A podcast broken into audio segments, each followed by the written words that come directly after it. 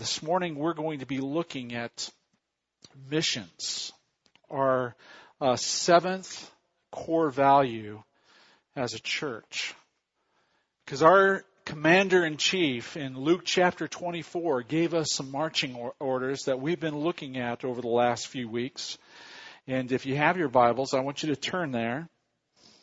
I want us to read verses 46 through 48. Because in acknowledging all that Jesus did for us on Calvary's cross, He's now told us to go to the ends of the earth with this message. Verse 46. This is post resurrection. And uh, Jesus is explaining to the disciples, now that he's died, that he's risen, what Scripture is all about. He's referring to the Old Testament. He says, Thus it is written that the Christ should suffer and on the third day rise from the dead. This was all foretold in the Old Testament. You know, the Old Testament isn't about the law and the history of Israel. No, the Old Testament Testament is about the Messiah, the Lamb of God that is to come to take away the sins of the, of the world.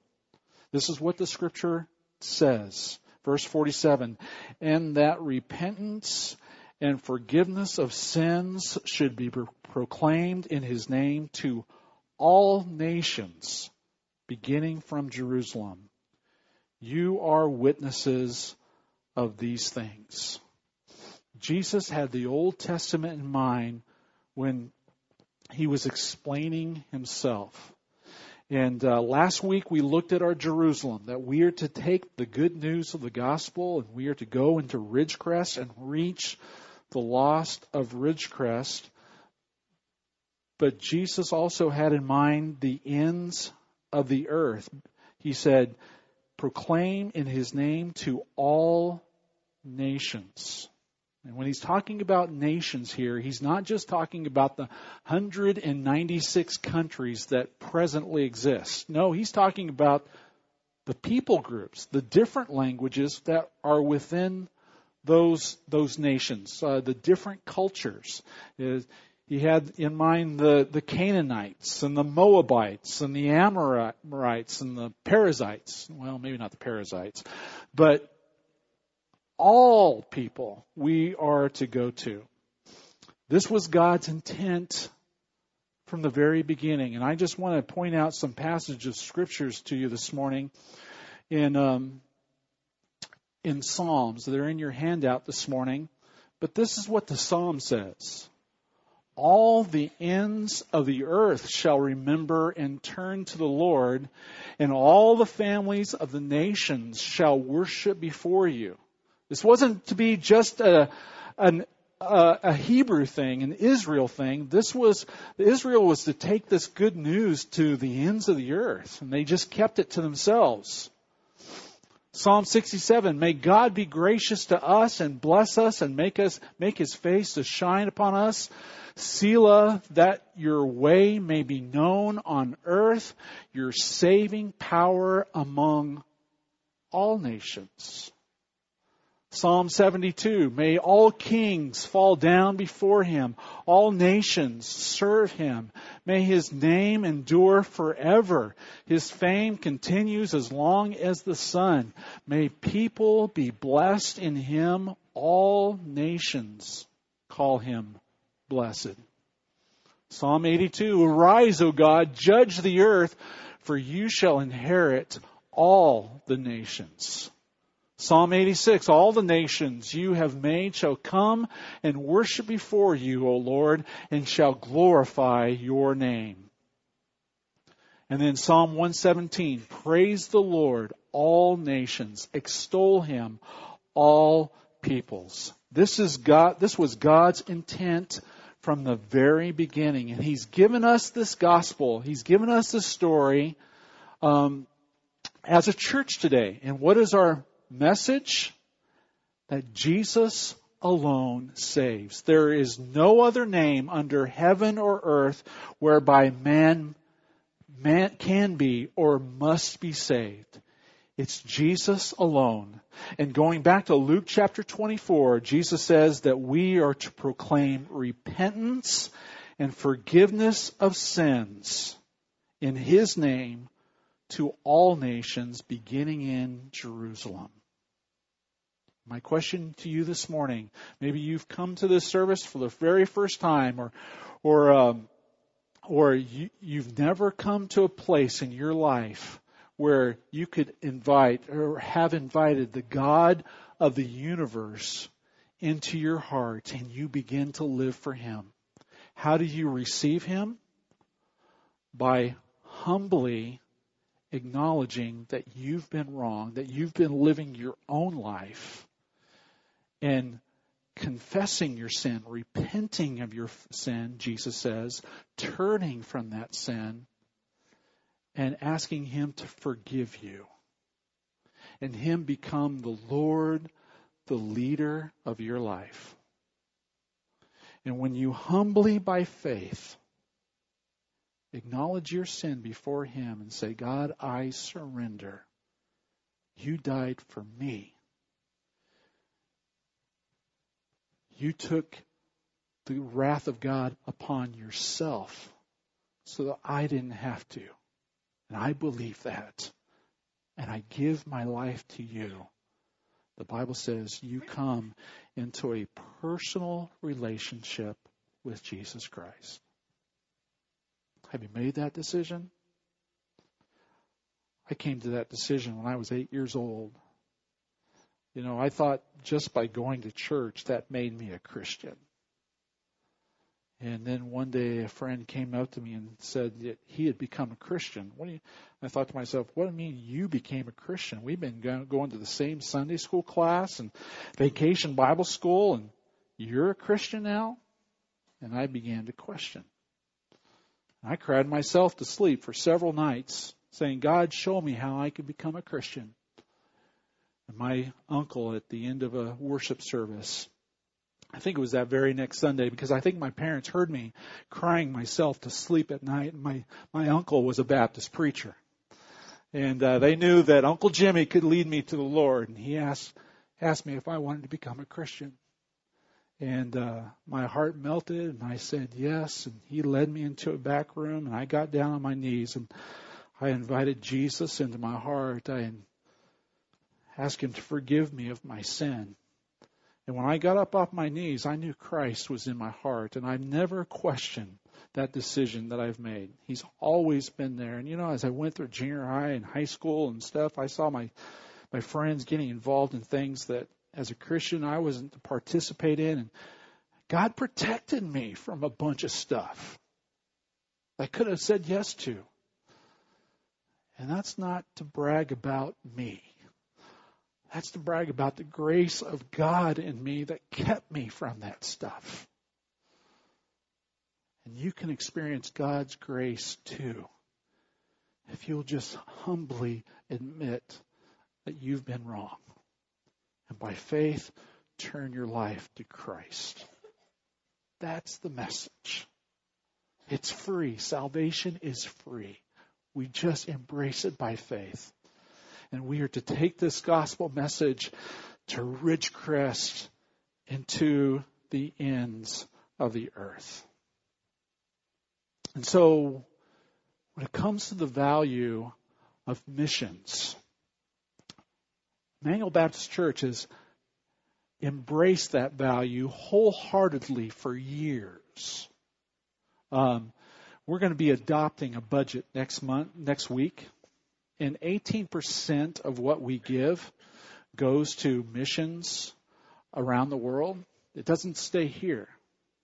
Now, that can't be said for every church, and there there are churches who do better than us, and there are churches who do a lot less than us. But this is what God has called us to do, and we take it seriously. Now, in looking at next year's budget, we need to do better in our Jerusalem. You know, and some people ask, well, why don't we take more of those CP dollars and invest them in our Jerusalem? I mean, God wants us to reach people here, and you're absolutely right. And we need to look at how we can invest more here in Ridgecrest. But God has told us to go to the ends of the earth.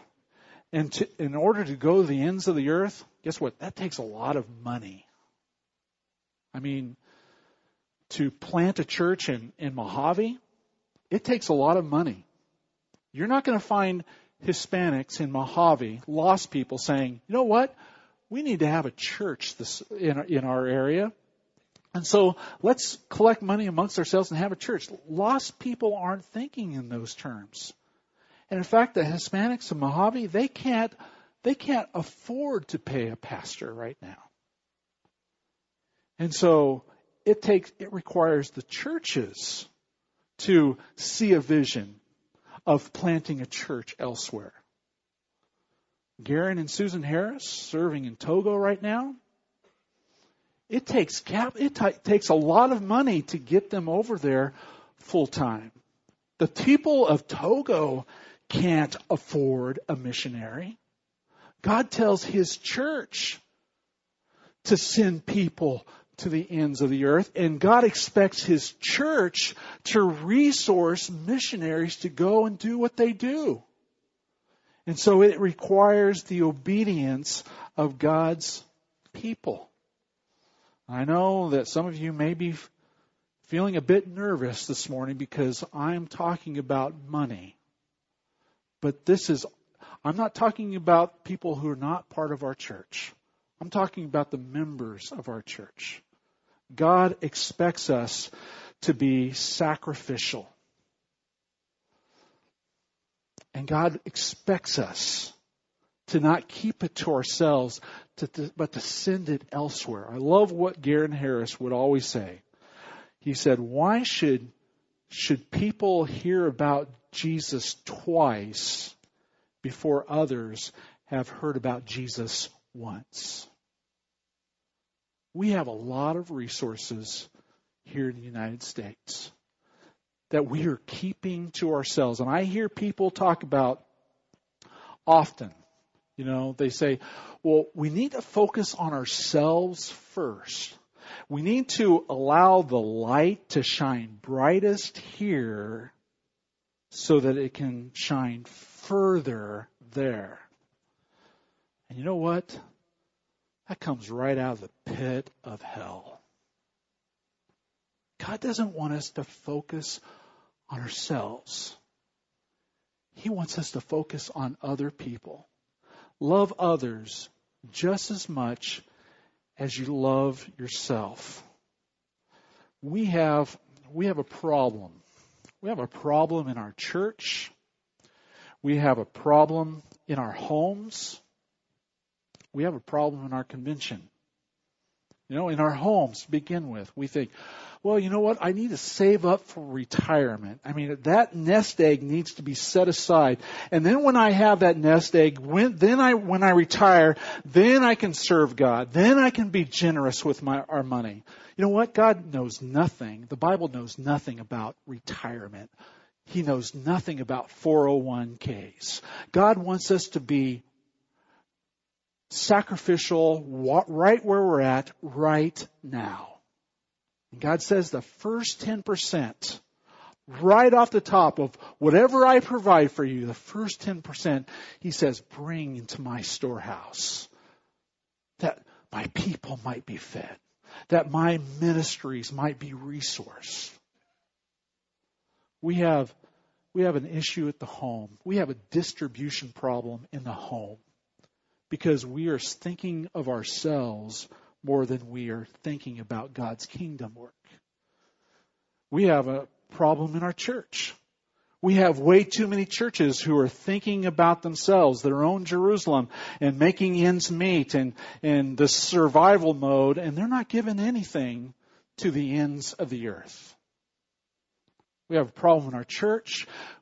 We have a problem in our convention. We're a Southern Baptist church.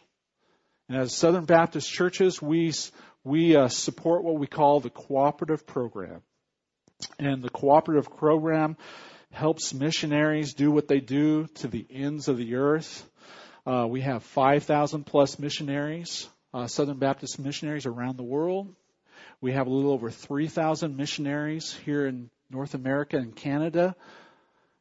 And then that cooperative program also subsidizes our six Southern Baptist missionaries. A lot of money is given towards the cooperative program. But I want to I want to share show with you a distribution problem that we're having in our convention. Um, our North America and Canada is broken up into five different regions. And uh, as Southern Baptists, you know, our roots, our beginning took place during the Civil War. We don't have a very, uh, very good beginning church. That not something that we're very proud of, because Southern Baptists came together over the slavery issue. All the Baptists in the South believed, you know, it was okay to have slaves. And so those Baptist churches came together, came to cooperate together. That was our beginning. We've since apologized. Okay, that was wrong. But our roots, our resources are mainly in the South. And there's a lot of wealth among Southern Baptists in the South. Um, there are 15 state conventions in the South region, from Tennessee, uh, Kentucky, all the way down to Florida, 15 state conventions. And of those 15 state conventions, they've given, they've collected $423 million in 2010. Okay? And, uh, and those conventions have kept 61% of those resources. So that comes out to 258 million dollars that has stayed in the South. The rest goes on to uh, the executive committee that distributes it to the mission, International Mission Board, North American Mission Board, the seminaries, uh, to help resource those ministries. But those states keep 61%. This is the biggest population in the South, 104 million people. But if you divide that $258 million among that population, it's $2.47 a person. Doesn't sound like a lot, but compared to the other regions, that's huge. That's a lot of money. There's 38,000 plus churches in the South. There's one church for every 2,697 people. There's one Southern Baptist church for every 2,697 people. 67% of the population is lost. Let's go to the Northeast region. There are five conventions in the Northeast. That's including all of Canada. Okay? New York, uh, Massachusetts, Connecticut, all those places up there. Five conventions they collected $6.9 million in 2010 compared to the South.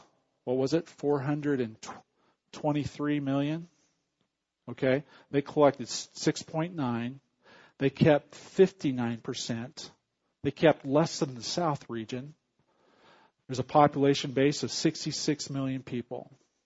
Based on what they kept, that's six cents per person compared to $2.47. There's 1,700 congregations. There's one Southern Baptist church for every 37,000 plus people. 51 million people are lost. That's 82% of the population. Let's go to where we live. We live in the West. There's 11 state conventions in the West. Of those 11 conventions, we collected $23 million. And we kept 72% of that, which equals $16.5 million for a population of 71,800,000 people. That's 23 cents per person. There's one congregation for every 4,400 people, Southern Baptist congregation. Number of lost people, 62 million, 87%. Now, granted, There's a lot of money. You know, the South holds on to 61% and sends the rest on ahead. They send a lot of money on to the other regions and the, and uh, where lostness needs to be penetrated. But they still hold on to a whole lot of money. I'm grateful for our North American Mission Board President, Kevin Ezell, who's taking a lot of heat these days because our convention is challenging our states to keep 50 and send on 50. And for the South region, they're being challenged to hold on to 35% and send on 65%. If we would redistribute what God has entrusted to us and send it to the areas of lostness, the kingdom would be impacted. Church, we need to focus on what God has called us to do. Yes, we, we send 18% away, but we probably need to send more and we need to invest more in our Ridgecrest. But in order to do so, guess what? The distribution problem needs to be corrected at home. We have to stop thinking of ourselves and think, well, we'll wait and when there's more, then I'll give. No, God says to give now.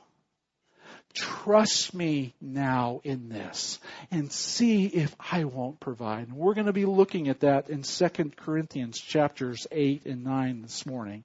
So if you have your Bibles, please turn with me to 2 Corinthians chapter 8. How will this giving, how will this distribution problem be corrected in our homes? In our churches? Here's the answer. It's going to be transformed through the gospel. Through the gospel. In chapters 8 and 9 of 2 Corinthians, Paul is challenging, encouraging uh, the churches of Corinth to be generous. And he, he sandwiches this verse between the challenge in chapter 8, verse 5 or I'm sorry, chapter 8, verse 9, he says, For you know the grace of our Lord Jesus, that though he was rich, yet for your sake he became poor, so that you by his poverty might become rich. Why am I to be generous when it comes to kingdom work? Why are you to be generous? Because of what Jesus has done. Paul says Jesus left heaven's throne. He left the riches of glory and he became impoverished. He became one of us. Why? So that we who were poor might be rich in the eyes of God. That we, through Christ, might receive that relationship, the full inheritance of sonship with Christ. That's what Jesus did. In church, we gotta keep going back to the cross. And we need to remind ourselves every single day what Jesus did for us, our need for Jesus, and it will transform the way we live our lives for Him. Paul refers to these churches in Macedonia in the beginning of chapter 8. These churches were impoverished. They had nothing.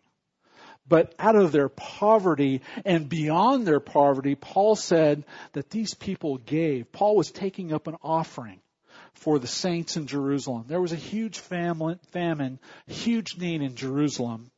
And Paul was calling upon the various churches in the regions that he had planted churches.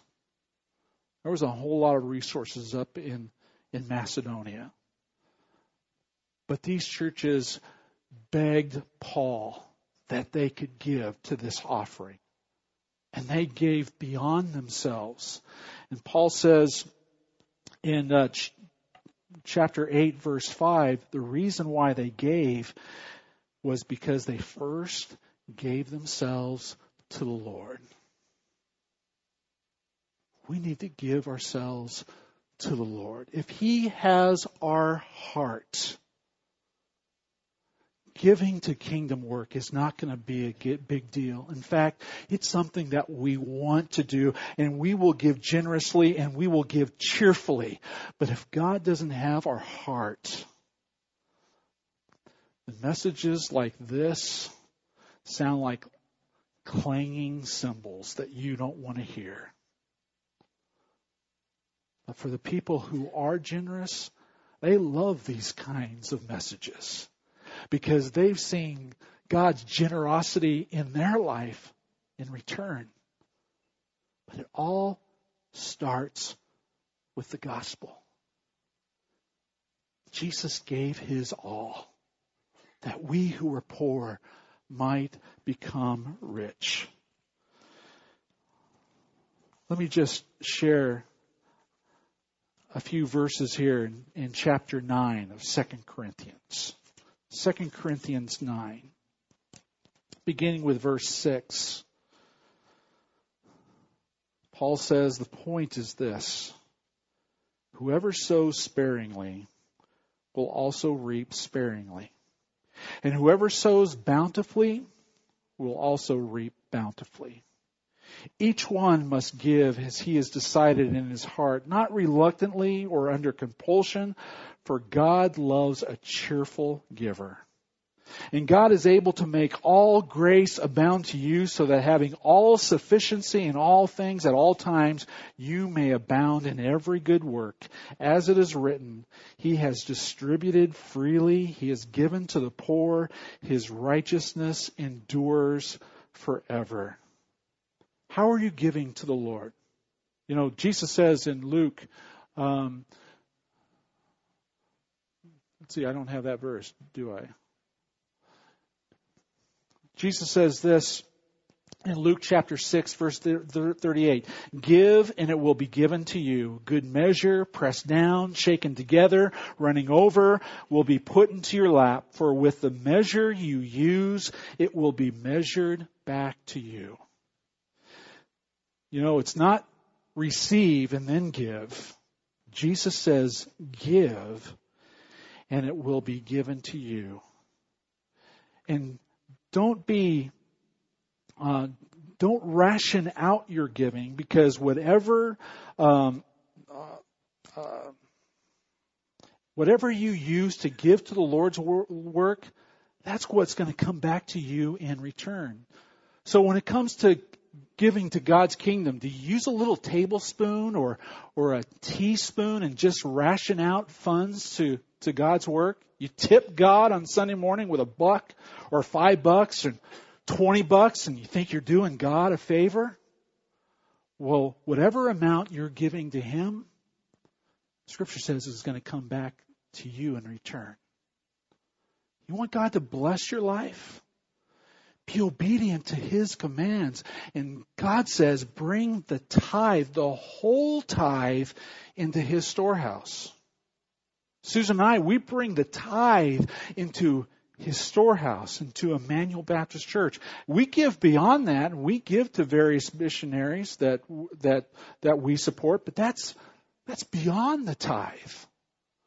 God wants us to give generously, and whatever amount you use to give to Him, guess what? That same kind of amount is going to come back to you in return. Let's go on. Verses 10 through 12. He who supplies seed to the sower and bread for food will supply and multiply your seed for sowing and increase the harvest of your righteousness. God wants to increase your harvest. Now, don't think that, wow, okay, if I give my 10% to the Lord, my, my treasures, we're not, when it comes to tithing, it's not just your treasures, but it's your time and your talents too. But if I give 10% of my treasures back to the Lord, I'm going to get that much and more in return. When God says, when, when Paul says here in verse 10 that he will increase the harvest of your righteousness, He's going to increase the harvest of your spiritual growth.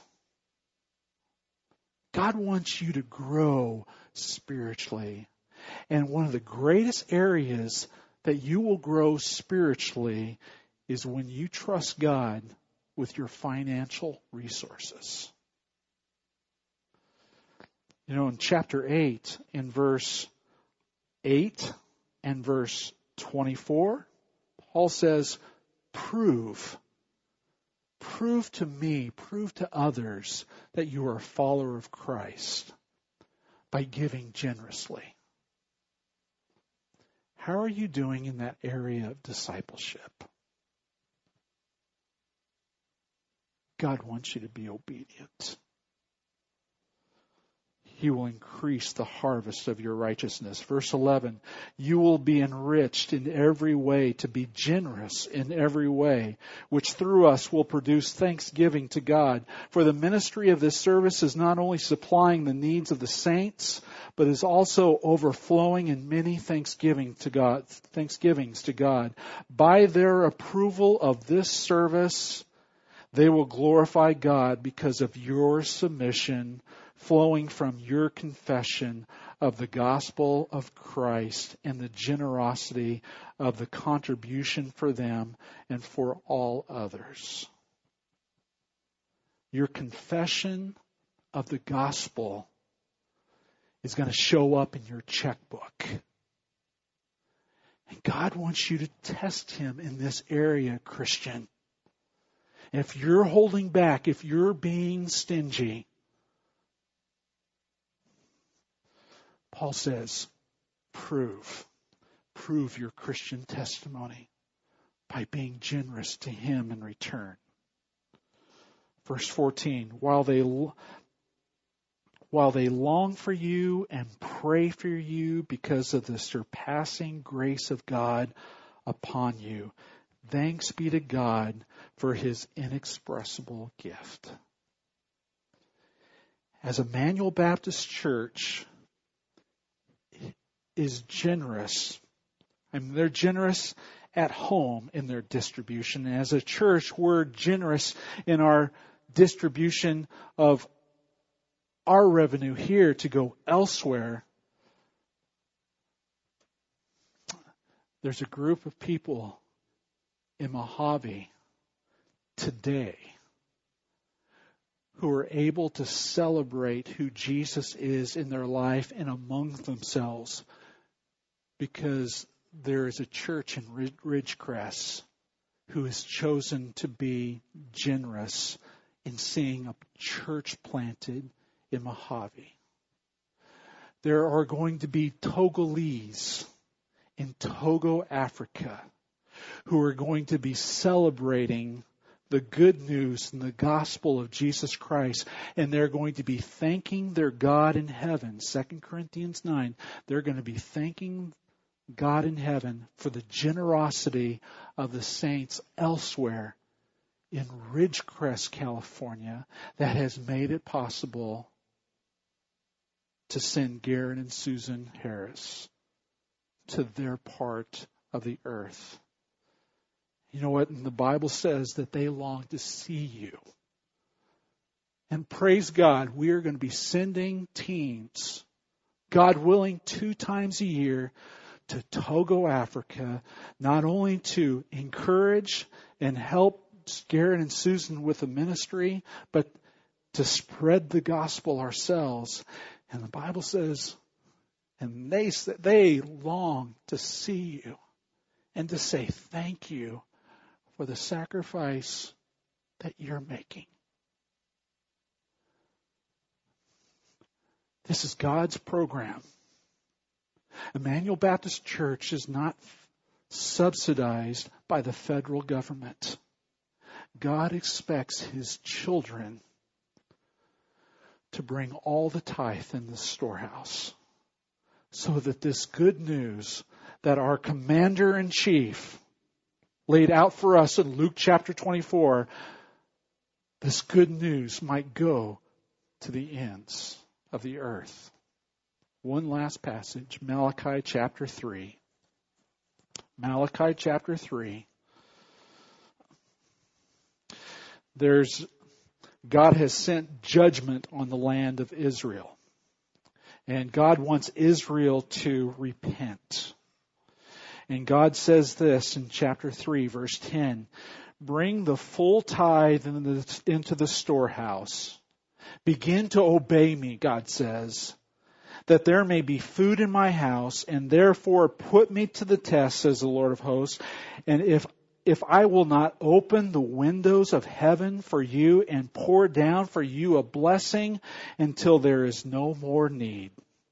I will rebuke the devourer for you so that you will not destroy the fruits of your soil and your vine in the field shall not fail to bear, says the Lord of hosts. And underline this. Then all the nations will call you blessed for you will be a land of delight, says the Lord of hosts. So all the nations of the earth will call him blessed.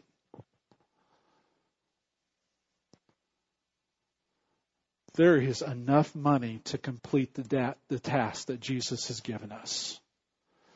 But the issue is a distribution problem being sacrificial in our home, continuing to be sacrificial and more sacrificial in our church, and being sacrificial as conventions. And giving what God has given, given to us now rather than hoarding it for when we think we can give more down the road. No, today. And so my question to you is how are you doing in being obedient to God in this very important area of discipleship? God wants to grow you. He wants to increase the harvest of your righteousness. May you allow him to do so. Let's pray.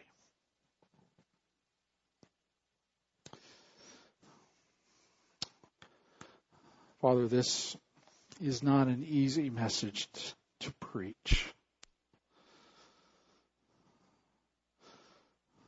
Father, it's all about the gospel of Jesus how he gave up everything that we in our poverty might find our full inheritance in Jesus. Father, help us as a church to know how to be more sacrificial. Father, help individual households in our church to think more about the kingdom than our own personal needs. God, may, may we make adjustments in order to be obedient.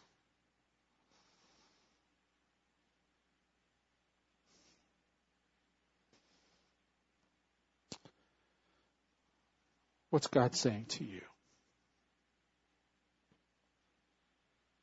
Where does God want you to adjust? You being completely obedient to Him.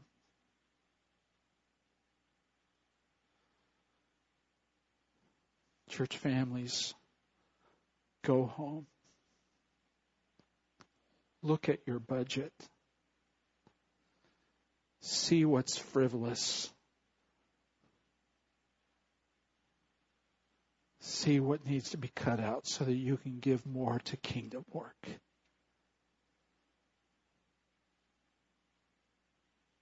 God, may we be faithful to bring the entire tithe into your storehouse. That God, that where your name isn't being worshiped, your name will begin to be worshiped. Because we are being obedient at home and as a church. Give us wisdom Help us keep the cross always before our face. In whose name we pray, Jesus. Amen.